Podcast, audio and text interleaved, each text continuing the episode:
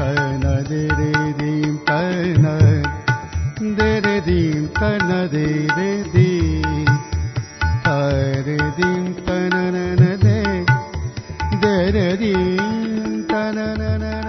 नमस्कार उज्यालो रेडियो नेटवर्कको कार्यक्रम श्रुति सम्वेकबाट प्राविधिक साथी सशिन्द्र गौतमसँगै म अच्युत घिमिरेको स्वागत छ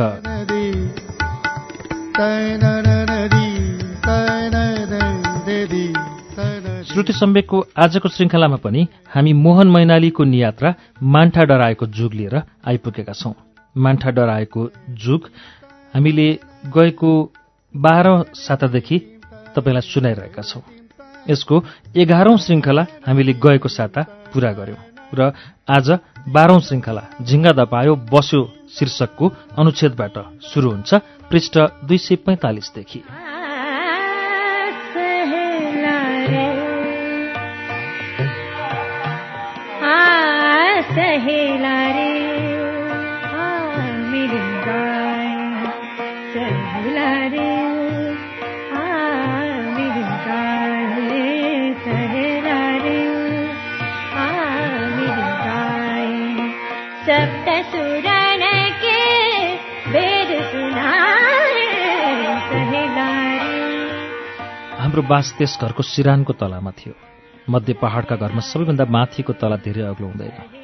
चारैतिर साढे दुई फिट जति अग्लो गाह्रो लगाइएको हुन्छ।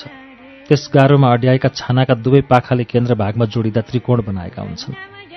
बीचको भागमा छानो अग्लो हुन्छ भने छेउतिर बिस्तारै होच्छिँदै गएको हुन्छ। यो सामान राख्ने तला थियो। एउटा कुनामा अन्न राखेको बकारी थियो। अर्को कुनामा टिनको थोत्रे बाकस। कतै गाईबस्तु बाँधे दामला झुन्डेका थिए। यही तला त्यस दिन हामी छजनाको बेडरुम बनेको थियो। घरमुलीले दिएका गुन्द्री गजेरा राडी पाखी र आफूसँग भएका कपडालाई मिलाएर हामीले भुइँमा राम्रो ओछ्यान बनायौँ। हिजोको सुत्ने ठाउँभन्दा आजको सुत्ने ठाउँ धेरै अर्थमा फरक थियो। हिजो हामी गोठको माथिल्लो तलामा सुतेका थियौँ। त्यहाँ राखेको खर र परालमा बारम्बार मुसा दौडन्थे ती चुपचाप दौडँदैनथे कराएर रातभर हैरान पारेका थिए। हिजो हामी सुतेको ठाउँ माओवादी सुत्ने ठाउँ रहेछ। उनीहरू भोलि हुन लागेको सुक्खा डिकको गाउँ जनसरकारको चुनावको तयारी गर्न माथिल्लो गाउँ गएकाले त्यो ठाउँ रित्तो भएको रहेछ र हामीले त्यहाँ सुत्न पाएका रहेछौँ।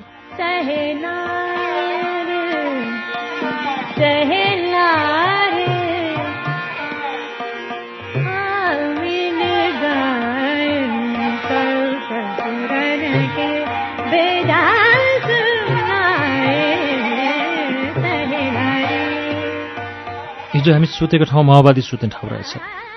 सुक्खा डिक्का शिक्षकले हामीलाई गोठमा होइन स्कुलमा सुत्न कर गर्नुको कारण पनि त्यही रहेछ। आजको सुत्ने ठाउँ माओवादीको अड्डा थिएन। आजको बस्ने ठाउँको सबैभन्दा ठूलो समस्या टोयलेट थियो।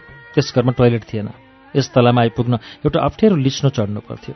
हामी जबरजस्ती अबेर पुर्याइएका पाहुना थियौँ। त्यसैले हामीलाई खाना बनाउने मानिसलाई निकै दुःख भएको थियो। कताको चामल कताको दाल कताको पानी र कताको दाउरा जोडेर खानेकुरा बनाउनु परेको थियो। त्यो पनि एकजनालाई होइन छ छजनालाई राति अबेर हाम्रो खाना तयार भयो। स्थानीय रातो चामलको गिलो भात कालो दाल र पुदिनाको अचार।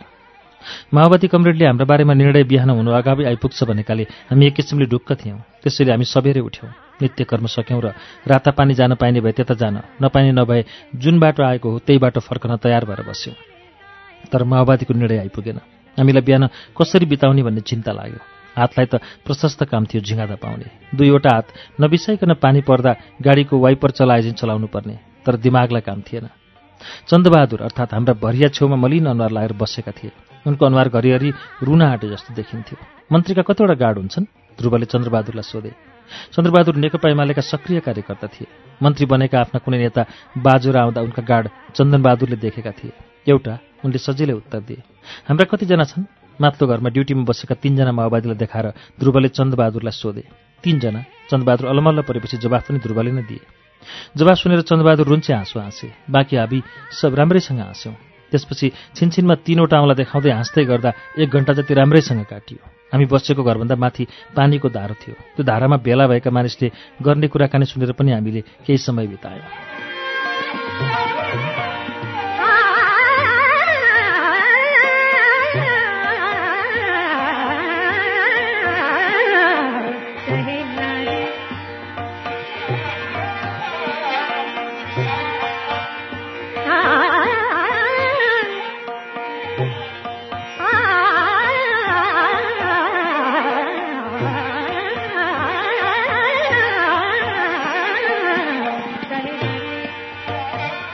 एक गेडा धान पाक्न कति मिहिनेत लाग्छ थाहा छ? कहिले काम गरेर खाएको भए पो थाहा हुन्थ्यो। धारामा आएकी एउटी महिलाले हकारिन् उनले आफ्ना छोराछोरीलाई होइन माओवादीलाई हकारेकी रहेछन् हिजो पात भात पकाउन लगाएर किन खान नआएको? भात किन खेर फालेको? कालो लुगा लगाएको बन्दुक भेरेको माओवादीलाई उनले झम्टिन्। हिजो बेलुका माओवादीले हामीलाई एक घरमा एकजना राख्ने विचारले छ घरमा एक एकजनालाई खाना खाना बनाउन लगाएका रहेछन्। पछि हामीलाई एकै ठाउँ राख्ने भएपछि खाना नपकाउनु भन्न आवश्यक ठानेनछन्। अहिले त्यसको खप्की बन्दुकवालाले खानु पर्यो। बन्दुकी चुपचाप बसे। अर्काको करकापमा थोरै समय बिताउन पनि अति गाह्रो हुन्छ। हामीलाई त्यस्तै भएको थियो। म हाम्रो घरमुलीले जतनसाथ फलफुल र सागसब्जी लगाएको बारीको पाटोका ससाना कुरा हेर्न थालेँ। अङ्गुरको लहरा किम्बुको बोट डाले घाँस प्याज एकपछि अर्को बोट बिरुवामा सुँड दस्दै हिँडेका केही बारुला। यिनका सारामा मैले केही बेर काटेँ। थोत्रा सामानको डङ्गुरमा कृष्णप्रसाद पराजुलीले लेखेको नेपाली व्याकरणको किताब। राम्रो रचना मिठो नेपाली रहेछ। अगाडि र पछाडिबाट च्यातिएर आधा मात्र बाँकी रहेको। अठार वर्ष अघि जाँच दिनका लागि कठिन साथ पढेको यो किताब पनि स्वाद मानेर पढेँ केही बेर। बिहान दस बजीतिर घरमुलीले चिया दिए। आशा नगरेको चिज खान पाएकाले केही बेर रमाइलै भयो। अहिले भात खाने कि रोटी? एकैछिनमा घरमुली आएर हामीलाई सोधे। एकछिन पर्खाउन निर्णय आइहाल्छ कि? हामीले भन्यौँ होइन अहिले नै पकाउनु भन्नुभएको छ। हामीले खाने खानाबारे उनी हाम्रो कुरा मान्न सक्ने अवस्थामा रहेनछन्। उनीहरूलाई माओवादीले अहिले खाना पकाउन उर्दी गरेका रहेछन्। खै के खाने भन्ने कुरा त उनीहरूले नै भनिदिएको भए भइहाल्ने थियो नि। हामी मध्ये एकले यसो भनेपछि हामी हाँस्यौँ। बिचरा घरमालिकको दोष केही थिएन। हामीले उनलाई भात खान्छौँ भन्यौँ।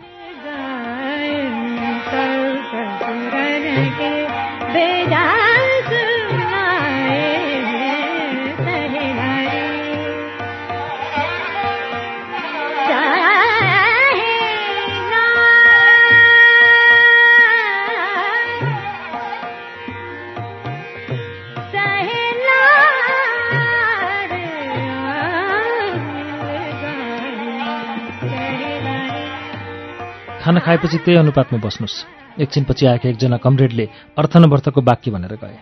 यसले हामीलाई केही बेर बिताउने मेलो दियो। एघार बजी भात पाक्यो। सबैले भात खायौँ। त्यसपछि पुरानै काम। अर्थात् बिना काम बस्यौँ। यति बेलासम्म हाम्रो हातलाई झिङ्गा धपाउने बाहेक अर्को काम पनि थपिएको थियो। त्यो हो भुसुनाले खाएर बनाएको घाउ कनाउने। यतातिर आँखाले नदेखिने खालका भुसुना अत्यन्त धेरै लाग्दो रहेछ। जसले टोकेको ठाउँ रातो हुन्छ र असाध्यै चिलाउँछ। नकन्यायो चिलाउँछ कन्यायो घाउ हुन्छ। मैले सुरुवाल लगाएकाले अलि राहत मिलेको थियो। हाफ प्यान्ट लगाउने अरू सबै साथीको खुट्टामा घाउ भइसकेको थियो।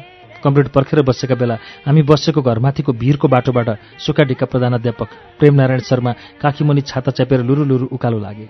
आज माओवादीले यस गाउँको जनसरकारको चुनाव गराउँदै रहेछ। हेड सरलाई मतदान अधिकृत बनाइएको रहेछ।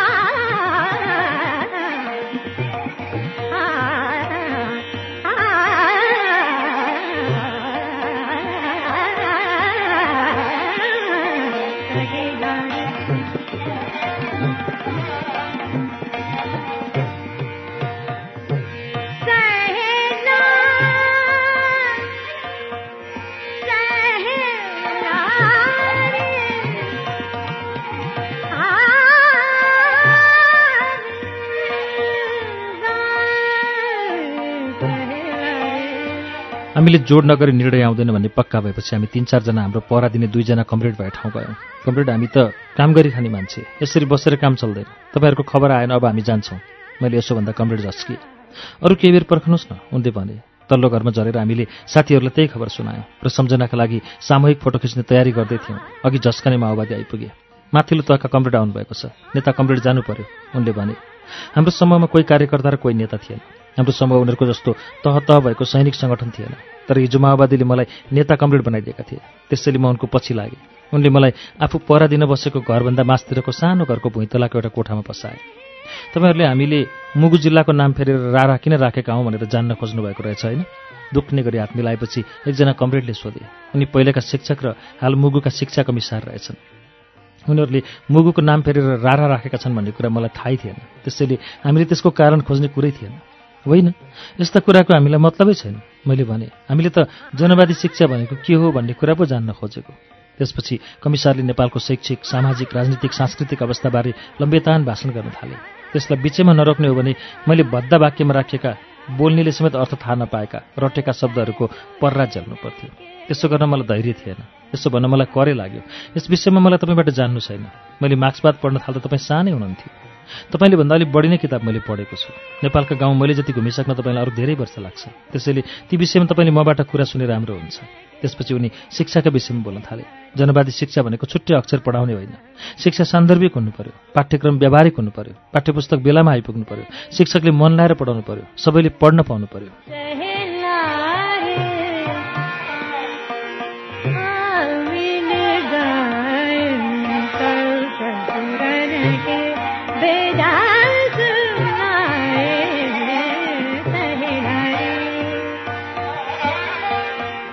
यो कुनै जनवादी शिक्षा थिएन। यो त नेपालमा धेरै वर्षदेखि लागू भएको शिक्षा नै थियो तर यो शिक्षा कागजमा सीमित थियो। हिजो हामीलाई शिक्षकले के बताएका थिए भने आठ कक्षाका लागि यस वर्ष नयाँ पाठ्यक्रम लागू भएको भने उनीहरूले सुनेका त थिए तर त्यो देख्न पाएका थिएनन्। किताब आइपुगेको थिएन। सात कक्षाको किताब पोहोर सालै फेरिएको थियो अरे अरू ठाउँमा तर त्यहाँ पुरानै चलाउनु भनेकाले पुरानै पढाइ भयो। बर्खे बिदा अघि किताब आइपुग्दैन। अरू ठाउँ कक्षा एकदेखि अङ्ग्रेजी पढाउनु भनेको थियो अरे तर यहाँ यसपालि पनि किताब आएको थिएन। यो पहिलेदेखिकै समस्या थियो? त्यसमाथि माओवादीले गर्दा झन् बिजोग भएको थियो। पाठ्यक्रम अनुसार कक्षा छ सात र आठमा संस्कृत पढाउनु पर्थ्यो। तर दुई हजार छप्पन्न सालदेखि नै माओवादीले त्यो पढाउन दिएका थिएन। उनीहरूले संस्कृत विषयका भयभरका किताब जलाइदिएका थिए। त्यसका ठाउँमा नागरिक जीवन पढाउन सकिने भनिएको थियो जसको किताब थिएन। विद्यार्थीको रिजल्ट सिट बनाउँदा भने संस्कृतको पनि नम्बर राख्नु पर्थ्यो। जनवादी शिक्षाबारे शिक्षा कमिसारले जति कुरा बताए त्योभन्दा बढ्ता कुरा माओवादीको विद्यार्थी संगठन अनेरा सोबियो क्रान्तिकारीका रारा जिल्ला समितिका अध्यक्ष रमेश साईका नामबाट हरेक स्कुलमा पठाइएको एउटा पत्रमा उल्लेख थियो।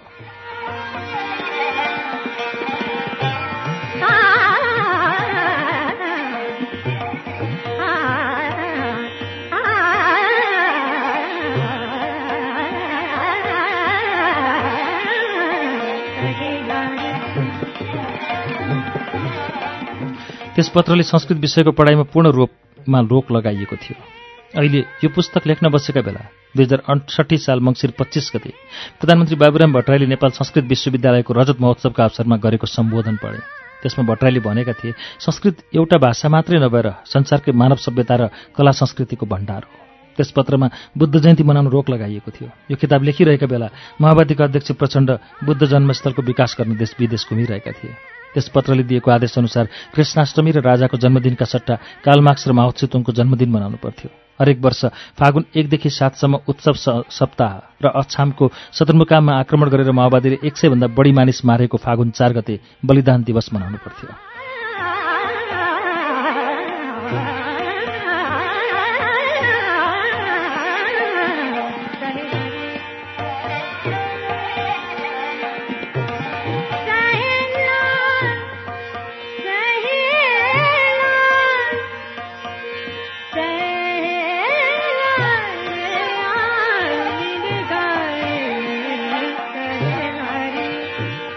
कम्युनिस्ट अन्तर्राष्ट्रिय गान गाउनु पर्थ्यो। एक पिरियड माओवादीले भनेका विषय पढाउनु पर्थ्यो। यसका लागि नयाँ किताब आउँछ भनेका थिए तर त्यो किताब अहिलेसम्म शिक्षकले देखेका थिएनन्। अरू त अरू नयाँ वर्ष बाल दिवस र शिक्षा दिवस मनाउन पनि रोक लगाइएको थियो। उनीहरूले त्यति बेला प्रतिबन्ध लगाएका विदा र दिवसपछि उनीहरूकै कमरेड शिक्षा मन्त्री भएका बेला पनि कायमै थिए। उनीहरूले लागू गर्ने भनेका दिवस यस प्रकार थिए। फागुन एकदेखि सात गतेसम्म उत्सव सप्ताह फागुन चार गते बलिदान दिवस चौबिस गते बेनोज स्मृति दिवस चैत पाँच गते प्रतिरोध दिवस चैत चौबिस गते जनआन्दोलन दिवस वैशाख नौ गते नेकपा स्थापना दिवस वैशाख अठार गते मित्रमणि दिवस जेठ एक गते विद्यार्थी दिवस पुष एघार गते माओ दिवस वैशाख पाँच गते मार्क्स जयन्ती दिवस।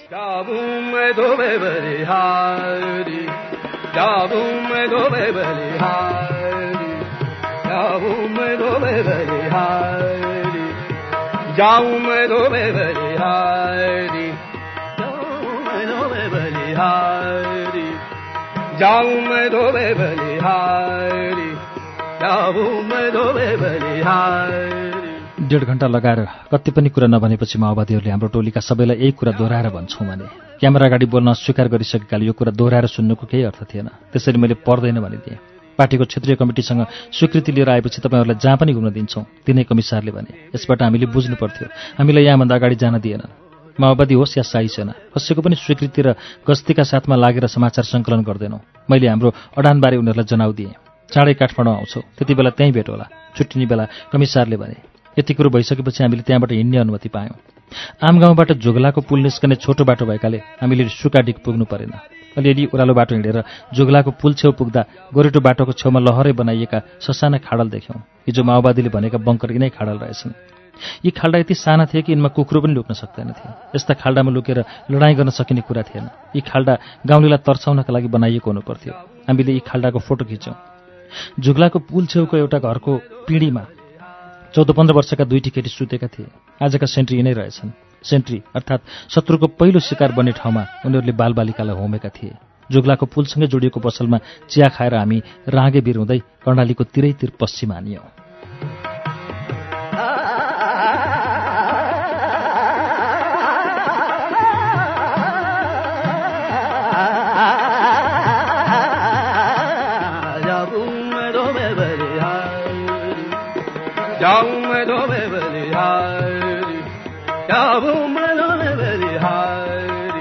त्यस रात हामी बाँधु बगर बास बस्यौँ। बाँधु बगर कर्णाली नदीको तीरमा बसेको दुई चारवटा घर भएको ठाउँ हो। दुई दिन अघि मध्य दिनमा यहाँ आइपुग्दा हामीलाई चारवटा घामका रापले पोले जस्तो भएको थियो तर आज साँझ त्यस्तो थिएन। एक त साँझ त्यसमाथि दिउँसो अलिअलि पानी परेकाले शीतल थियो। त्यसैले त्यस रात राम्रोसँग सुत्न पाइन्छ भन्ने आश लागेको थियो। तर हाम्रो टोलीका एक सदस्य चन्दबहादुर विक्कलाई भने औधी औडा रहेछ। सुतेको एक घन्टा नबित्दै उनी बरबराउन थाले। नजिकै सुतेका अरू साथीले ऐठन भएछ भनेर बिउजाए उनी कोल्टो फर्केर सुते। आधा घन्टा जति मात्र भएको थियो चन्दबहादुर फेरि बरबराउन थाले। यसपालि साथीहरूले उनका शब्द सुने। ए जुनकला जुनकला तेरा मुखै थी मारी फाल्या। देखि नाइ। तेरो सामुन्ने मलाई मारेर फाले। देखिस् कि देखिनस्? चन्दबहादुरलाई निकै गाह्रो परेको थाहा पाएर साथीहरूले टर्च लाइट बाले। उनको अनुहार पसिनाले निट्रुक्क भिजेको थियो। साथीहरूले दिएको पानी खाइसकेपछि उनले भने ठुलो राक्षसले समात्यो। चन्दबहादुर हिजोदेखि चिन्तित थिए भन्ने कुरा हामीलाई राम्रोसँग थाहा थियो। तर अहिले उनी चिन्तित हुनुपर्ने कुनै कारण थिएन। हामी माओवादीको चौबिस घन्टे हिरासतबाट मुक्त भएको पनि दस घन्टा बितिसकेको थियो। त्यति बेला हामी हामीलाई थुनेको ठाउँ मुगुको आमगाउँ र सुकाडिकभन्दा धेरै टाढा थियौँ। तैपनि चन्दबहादुरको मन ढुक्क रहेनछ। उनको मन रातिसम्म पनि हिरासतमै रहेछ। उनले आफ्नी बहिनीका सामुन्ने आफूलाई मारेर फालेको सपना देखेका रहेछन्। यसपछि हाम्रो गन्तव्य थियो बाजुराको पाण्डुसेन गाउँ जहाँ अघिल्लो पटक हामी आएका बेला एकै रात आठजना किसान मारिएका थिए।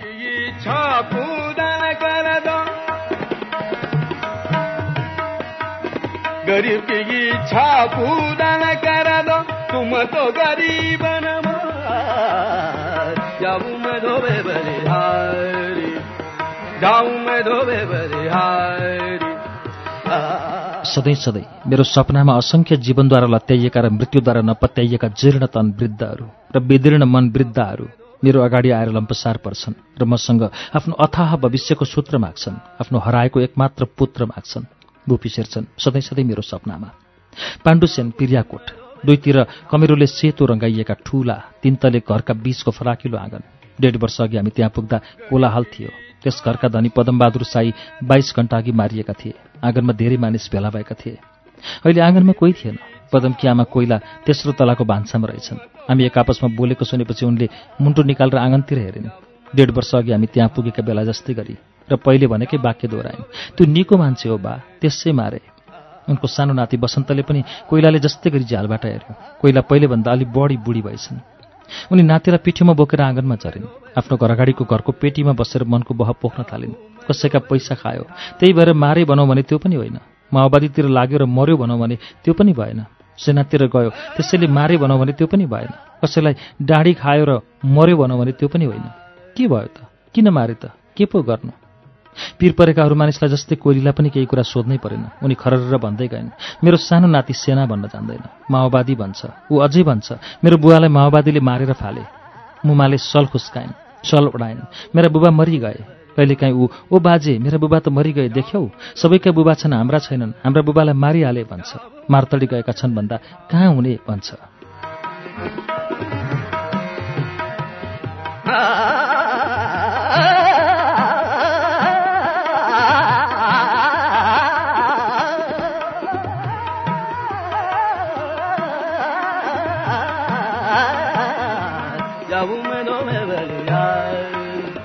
छोरा मारिएका बेला पहेलपुर भएर पाकेको धान गाउँले थन्काइदिए। तर गहुँ लगाउनु पर्ने खेतबारी बाँझै बस्यो। जम्बै सुर्तायौँ हामी मरिजान्छौँ। बुहारी माई त गइहाल्ली। नाति नातिना लैजाली। कान्छा छोरालाई तल मावलीले लैजालान् भन्यौँ। खेती लाएनौँ। पछि हात त हामी पनि मरेनौँ। काल आए पो मर्थ्यौँ। अनि ऐँचो पञ्चो गरेर फाँडो खाएर बाँच्यौँ। अहिले गहुँ छरेको थियो। असिनाले चुटेर केही केही केही केही राखेन। के खाउँ के गरौँ? यिनलाई कसरी पालौँ? हामी पदमका बाबु गोरखलाई भेट्न खोज्यौँ। उनी माथि लेकको गोठमा लगेको भैँसीले खुट्टो बाँच्यो भन्ने खबर आएकाले गोठ गएका रहेछन्। त्यसैले उनीसँग भेट भएन। उनका बारे कुरा चाहिँ सुन्यौँ। साठी वर्ष नागेका गोरखको मन छोरा मारिएको पीरले भूपीले कवितामा भने जस्तै बिदिरिन पारेछ। छोरो मारिएको अलि पछि उनी नाम्लो बोकेर बारीतिर लागेछन्। घाँटीमा पासो लगाउन ठिक्क पारेछन्। धन्न कोइला र बुहारी अमृताले देखेर बचाएछन्। अहिले पनि बुढा मान्छे असाध्यै तमाखु खाँदा रहेछन्। मरिन्छ धेर तमाखु खानु हुँदैन भन्नेलाई उनी जवाफ दिँदा रहेछन्। त्यसैको लागि त खाएको कोइलाको हालत उनको लोग्ने गोरखको भन्दा खराब थियो। उनले भनिन् काल खोज्छु म त। काल आउला र लडुला भनेर भिरतिर जान्छु। तर लड्दा पनि लड्दिनँ। ढुङ्गा पनि ओरतिर खस्छ परतिर खस्छ। मेरो जिउमा खस्दैन। म के गरौँ?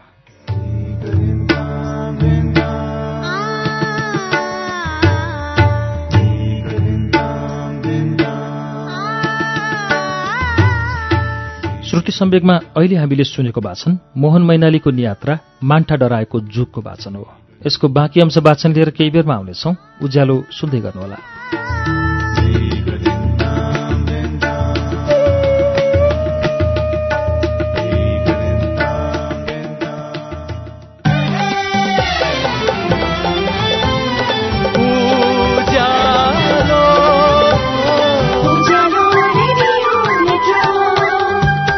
सीधा कुरा प्रश्न विचार उज्यालो रेडियो नेटवर्क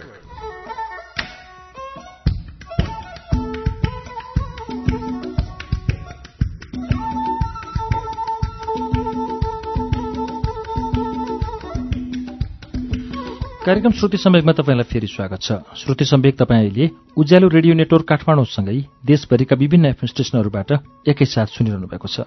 श्रुति सम्वेकमा हामी आज मोहन मैनालीको नियात्रा मान्टा डराएको जुगको बाह्रौं भाग सुनिरहेका छौं। अब यसको बाँकी अंश वाचन सुनौ।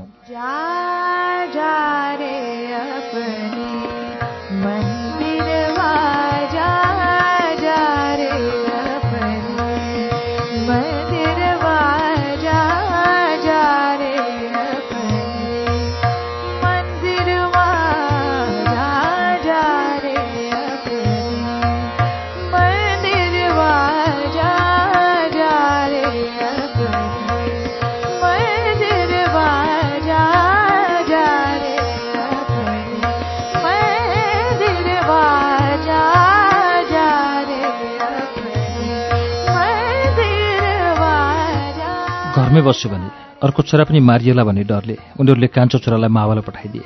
पढाए पढाउलान् न पढाए गोरु जोताउलान्। अगाउन्जेल भात त खाला नि भनेर पठाएको कोइलाले भनिन् पदमका एकजना छोरा सिडियोको सिफारिसमा धनगढीको बाल मन्दिरमा बसेर पढ्दै रहेछन्।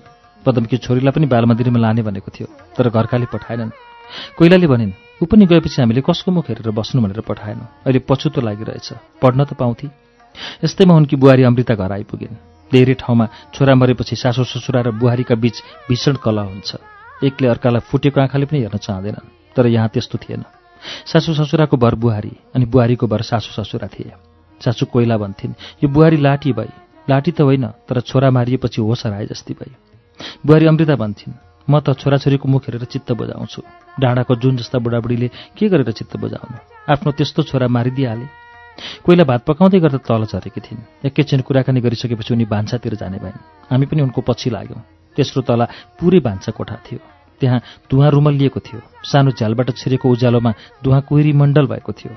कोइलाले फाँडो पकाउन बाँकी थियो। नाति बसन्तले भोक लाग्यो भन्यो। कोइलाले पित्तलको भड्डुबाट भात पस्किदिए। रातो मार्सीको सिता जोडिएको भात खाउँ खाउँ लाग्दो थियो। तर भातसँग खानेकुरा तयार थिएन। फाँडो पाकेको थिएन तरकारी पकाउने विचारै थिएन अचार बनाउने चिजै थिएन।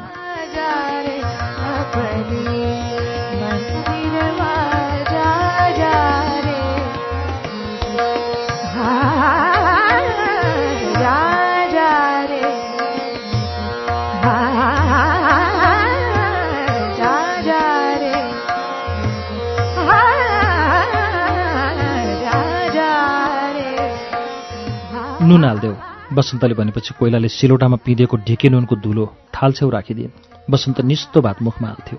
अलिअलि चपाउँथ्यो। भातको धेरै अंश गालामा जम्मा गरेर राख्थ्यो। परिवारले मकै घाँटीमा राखे चाहिँ। एक पुन्यु भात खाइसक्न उसलाई आधा घन्टै लाग्यो। कोइलाले हतार हतार फाँडो पकाइन्। उनलाई आज पनि अलि हतार थियो। वस्तु हेर्न जानु थियो। उनले आफ्ना लागि स्टिलको ठुलो बटुकामा भात र फाँडो पस्किन्। फाँडोको मुछेको भात निल्न गाह्रो भयो। गला लाग्यो भनेर छेउमा रहेको पानी भएको भड्डु उचालेर पानी खाइन्। बोकै हिँड्न सक्दिनँ खाना खाइसकेपछि पनि हिँड्न सक्दिनँ भात खाँदै गर्दा उनले भनिन् तर उनी सक्दिनँ भनेर नहिँड्न पाउँदिनथिन् खाना खाइसक्ने बित्तिकै तल झरिन्। हरियो रङका कपडाका फाटेका जुत्ता लगाइन्। भुइँतलाको एउटा कोठाको डोका खोलिन्। भित्रबाट पच्चिस तिसवटा बाख्रा निस्के। छोराले पालेका बाख्रा। जे गर्दा पनि उनी छोरो सम्झन्थिन्। कोहीलाई थकित थिइन्। समाज र सरकारले केही गर्ला भन्ने थिएन। त्यसैले उनी आफूले विश्वास गरेको एउटै मात्र शक्ति देवी देवतासँग एउटै कुरा माग्थिन्। मेरो छोरो मार्ने मान्छेले पनि मेरो छोरो जस्तै गरी मर्नु परोस्।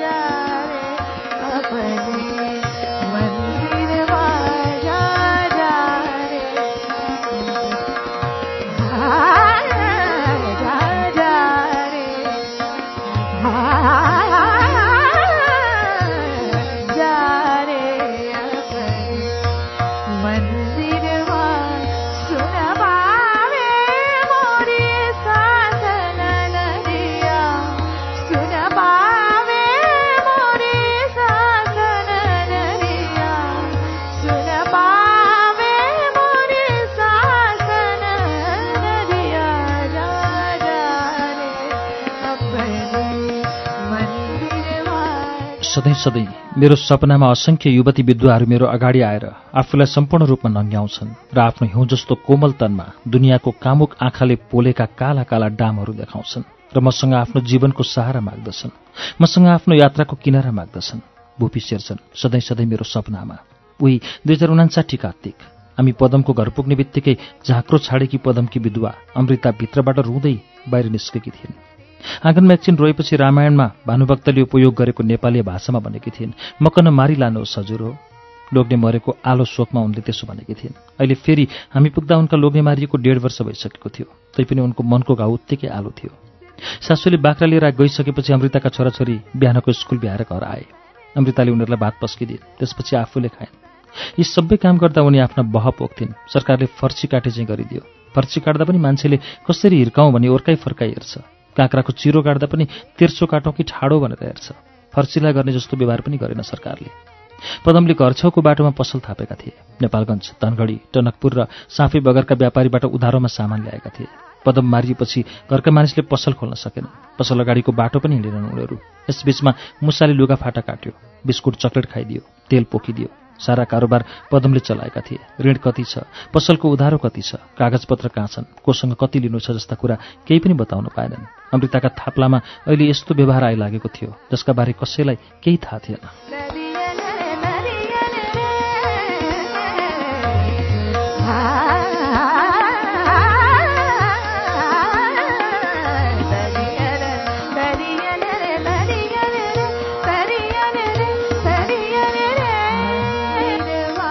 साफी बगर टनकपुर धनगढी र नेपालगञ्जका साउली भनेपछि उनले पुस पसलको सामान ल्याएको पाँच लाख पाँच हजार रुपियाँ तिर्न बाँकी छ भन्ने कुरा थाहा पाएकी थिइन्। यो पैसा तिर्ने उपाय उनीसँग थिएन। अरू सबैका बुबा आउँछन्। मेरा बुबा कहाँ गए भन्छन् केटाकेटी। मिठाई चक्लेट खाएका केटाकेटी।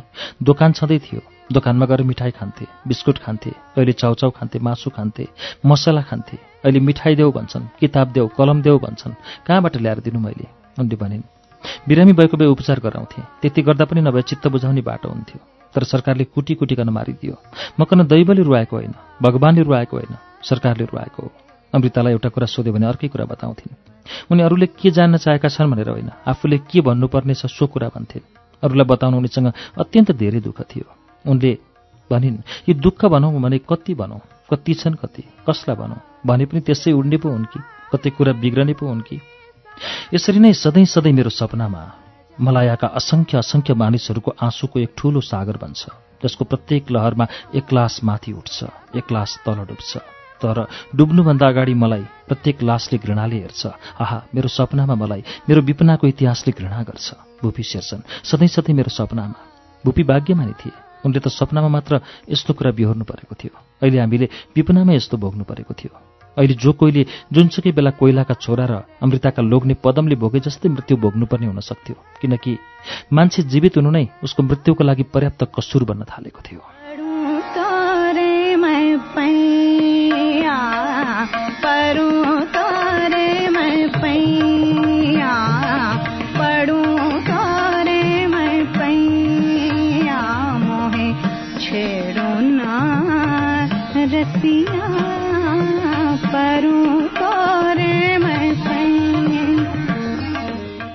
अमृतालाई भेटिसकेपछि दीपकजी कोल्टी हुँदै काठमाडौँ फर्काने भए।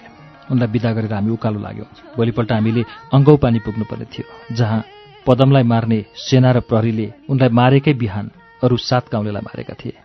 अङ्गौपानीका नरबहादुर बोहराको घर हामी जान लागेको ठाउँ यही थियो। नरबहादुर खेती किसानी गर्थे।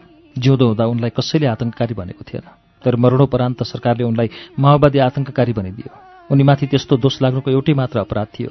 साथीसँग घरभित्र बसेका बेला ढोका फोरी घरभित्र पसेका सरकारी सेना र प्रहरीले अन्धाधुन्दा हानेको गोली लागेर उनी र उनका पाँच साथीको मरण हुनु। नरबहादुरलाई मैले भेटेको थिएन तर उनीहरू मारिएको बिहानमा उनको घरभन्दा अलिक तल थिएँ। त्यसको भोलिपल्ट गाउँले उनको लास घाट लाने बित्तिकै हामी उनको घर पुगेका थियौँ। अत्यासिलो वातावरण थियो त्यहाँ। शोकाकुल र थकित नरबहादुरकी जहान लालजना आफ्नै छ सात महिनाकी छोरीलाई दुध खुवाउँदै थिइन्। अहिले अठार महिनापछि हामी फेरि उनको घर पुगेका थियौँ। बिहान आठ बजीतिर घर बाहिर चकमन्न थियो।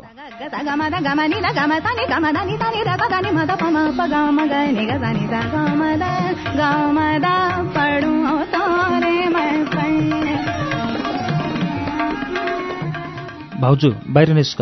अलि अघिदेखि हामीलाई बाटो देखाइरहेका लालजनाका छिमेकीले उनलाई बोलाए। उनी तेस्रो तलाको भान्साबाट बार्दलीमा निस्किन्। घटना भएका बेला जाँचबुझ गरेर लैजाने पत्रकार। उनले लालजनालाई हाम्रो परिचय दिए। यस ठाउँमा हामी यसै भनेर चिनिन्थ्यौँ। भान्सामा काम गरेको खिच्ने रहर गरेपछि उनले हामीलाई माथि बोलाइन्।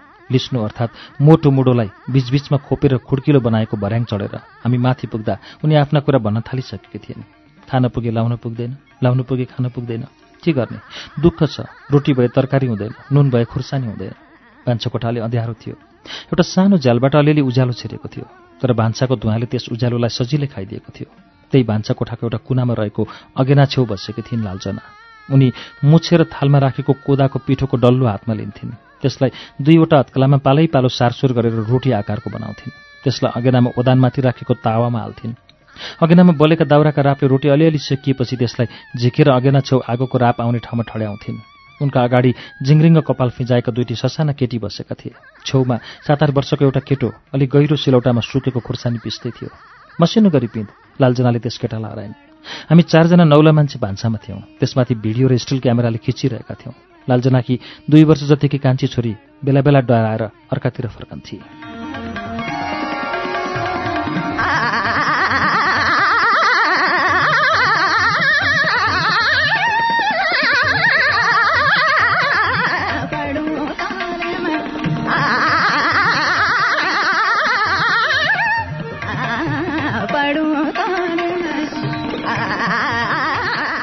यस्ता केटाकेटी छन्। कसरी पाल्नु? केटाकेटीलाई खाने मेरो मिलाइदिनु होला। हामी जसरी पनि पालियो होला। लालजनाले हामीलाई भनिन् लालजनाका छजना छोराछोरी थिए। बाह्र वर्षको जेठो छोरो प्रेम। दस वर्षकी जेठी छोरी रमिता। माइलो छोरो मन आठ वर्षको थियो। कान्छो छोरो पुणे चाहिँ सात वर्षमा थियो। माइली छोरी प्रमिला भर्खर पाँच वर्षकी भएकी थिए। कान्छी छोरी काली दुई वर्षकी थिए। छोराछोरी गोरु जोत्न सक्दैनन् बारी बोक्न सक्दैनन्। म एक्लैले कसरी पाल्नु? कसरी पालिएका छौँ कसरी? खाएर उठ्छौँ कि भोकै? कस्तो छ कस्तो? बिसवटा जति बाक्ला कोदाको रोटी पकाइसक्ने बेलासम्ममा लालजनाले यति भनिन् प्रेम र मन काममा गएका थिए क्यारे घरमा थिएनन्। त्यसैले रोटी खाने बेला भइसकेको थिएन लालजना घर अगाडिको सानो सुर्कोमा कोदाको बिउ गोड्न ओर्लिन्। उनकी सासु पनि आइपुगेर उनलाई कोदो गोड्न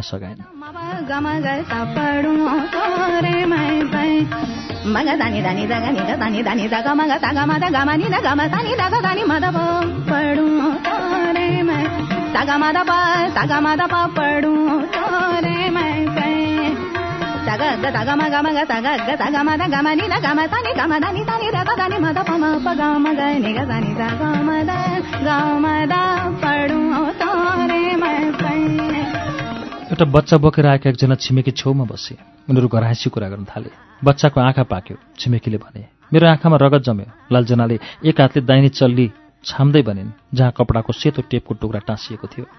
लालजनाको दाहिने आँखाको नानी छेउको सेतो भाग पाकेको गोलबेडा जस्तो भएको थियो। पोहोर साल काठमाडौँमा एक बिहान मेरो देब्रे आँखा लालजनाको जस्तै भएको थियो। के का लागि हो कुन्नी? ऐना हेर्न पुग्दा आफ्नो आँखा देखेर म आत्तिएको थिएँ। तुरुन्तै आँखाको डाक्टरकोमा पुग्दा उनले भनेका थिए खासै केही भएको होइन। सात दिनसम्म बिहान र बेलुका बरफले आँखा सेक्नु। मलाई ती डाक्टरको कुरा ठ्याम्मै पत्यार लागेको थिएन। त्यो बुझेर होला उनले उपचार थपिदिएका थिए। सात दिनसम्म ऐना नहेर्नु। किनभने आफ्नो आँखा देखेर तिमी आत्तिन्छौ। अरूलाई पनि तिम्रो आँखा हेर्न नदिनु। किनभने तिम्रो आँखा देखेर उनीहरू आत्तिन्छन्। ती डाक्टरको कुरा नपत्याएर म त्यही अपरान्न महाराजगञ्जको आँखा अस्पताल पुगेको थिएँ। त्यहाँका डाक्टरले पनि बिहानकै डाक्टरका कुरा दोहोऱ्याएपछि मात्र म अलि ढुक्क भएको थिएँ। लालजना पनि आफ्ना आँखा देखाउन स्वास्थ्य चौकी गएकी रहेछन्। त्यहाँका अयबले मलाई डाक्टरले दिए जस्तै उपचार दिएछन् जुन लालजनाले पत्याइनछन् अस्पताल गयो भने पनि औषधि दिँदैन। उनले गुनासो गरिन् सरकारी त हो। निजी हो र दिन्छ छिमेकीले भने। आँखाको रोगको चर्चा धेरै बेर भएन किनभने लालजनालाई अरू कुराको पनि चिन्ता थियो। गहुँ फलेन गोरु हिँड्दैन। लालजनाले रोटी मात्रै पकाएकी थिइन्। त्यससँग खाने तरकारी केही थिएन। छोरी रमितालाई लसुनको पात र रायोको साग टिप्न हराएर उनी भान्सातिर लागिन्। रमिताले आँगन छेउको रायोको फुलेको एउटा बोट उखेलेर भनी माटो छ किरा लागेको छ। त्यस बोटमा रमिताले टिप्न लागेका पाँच छवटा पात भेटी। छेउको लसुनको बोटबाट दस बाह्रवटा पात टिपेर ऊ भान्सातिर उक्ली। लालजना अघि नै भान्सा गइसकेकी थिए।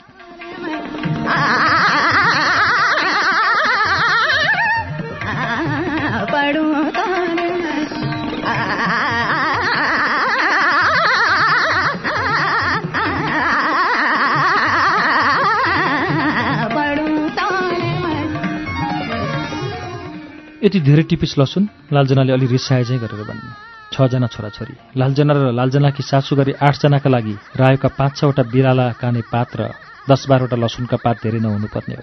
तर लालजनाले धेरथोर के भयो भन्ने कुरा कति चाहिन्छ भन्ने आधारमा होइन कति छ भन्ने आधारमा निर्धारण गर्नु परेको थियो। उनले अहिले खाए भरेलाई रहँदैन भरेलाई राख्दा अहिले केही हुँदैन भन्ने समस्या झेल्नु परेको थियो। लालजनाले साग पखालिन्। भान्साको खोपामा राखेको ध्वाँसो लागेको एउटा बोराबाट दुई चारवटा सुकेका खुर्सानी झिकिन् पिँधिन्। सानो कालो डेक्ची ओदानमाथि बसाइन्। डाडुको बिँडले हर्पीबाट अलिकति घिउको भुटुन हालिन् तरकारी ओरिँदा भुटुनले आगो टिपेकाले अलिकति चिल्लो पनि बल्न पुग्यो। साग एकैछिन भुटेर उनले त्यसमा गुडा गुडा पानी हालिन्। बाक्लो सिसावाला चस्मा लगाएकी अनुहार चाउरी परेकी लालजनाकी सासु उनको सामुन्य बसेकी थिइन्। यतिन्जेल उनी केही पनि बोलेकी थिएनन्। एक्कासी रुन थालिन्।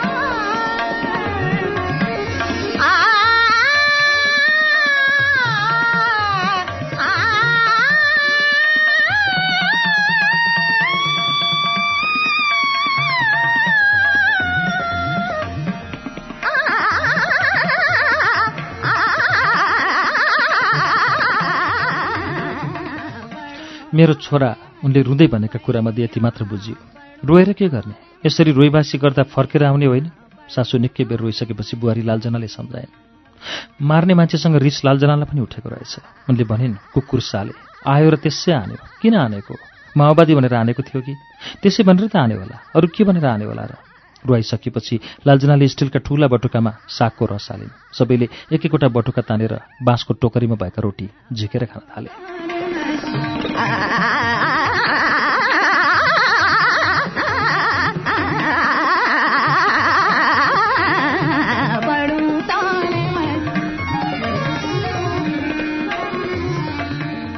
लालजनाकी सासूले सागको रसमा चोबेर रोटी भिजाइन्। त्यसपछि दाँत खुस्किसकेको मुखमा हालिन् र गिजाले चपाउने कोसिस गरिन्।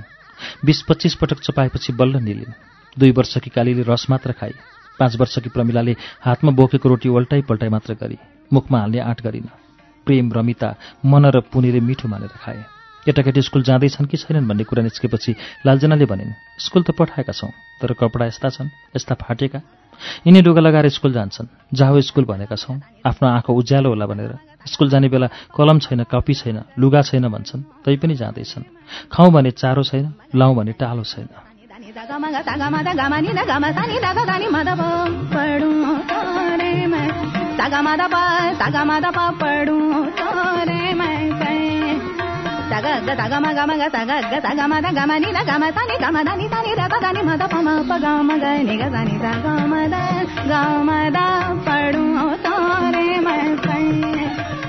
लोग्ने मारिएको केही पछि लालजना र आफन्त मारिएका उनका गाउँका अरू मानिस मार्तडी बजार गएछन्।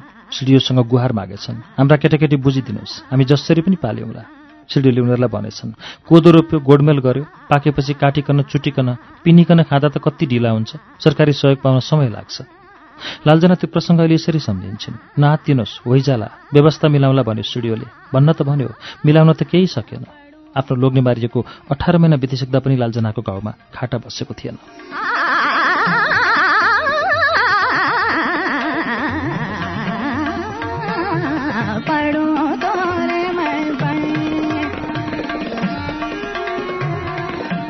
खाना खाइसकेर लालजना धान गोड्न जाने भएन। बाटो लाग्ने बेला आफ्नो लोग्ने मार्नेलाई सरापिन्। हाम्रा केटाकेटी जसरी टुरा भए त्यसका केटाकेटी उस्तै टुरा हुन्। त्यसकी स्वास्नी विधवा होस्। हामीलाई भन्दा दुई गुणा दुःख होस् त्यस गदालाई कुकुर मरे जस्तो होस् त्यो दारीवाल मार्ने मान्छेलाई। लालजना बाटो लाग्यो कान्छो छोरो पुने लामो कालो छाता हातमा झुन्ड्याएर मकैको खोसेलाबाट बुनेको गोलो पिरा बोकेर नाङ्गै खुट्टा आमाका अघि लाग्यो।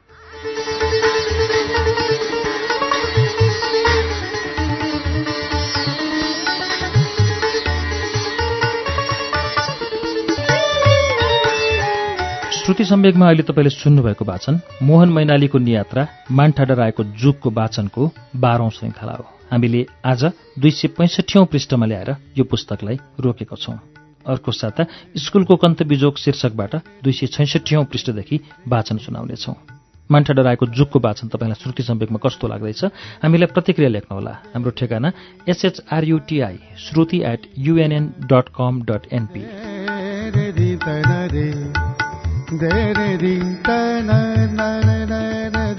हवस् त। अर्को दिनसम्मका लागि प्राविधिक साथी सशिन्द्र गौतम र म अच्युत घिमिरे विदा चाहन्छौ। नमस्कार शुभरात्रि।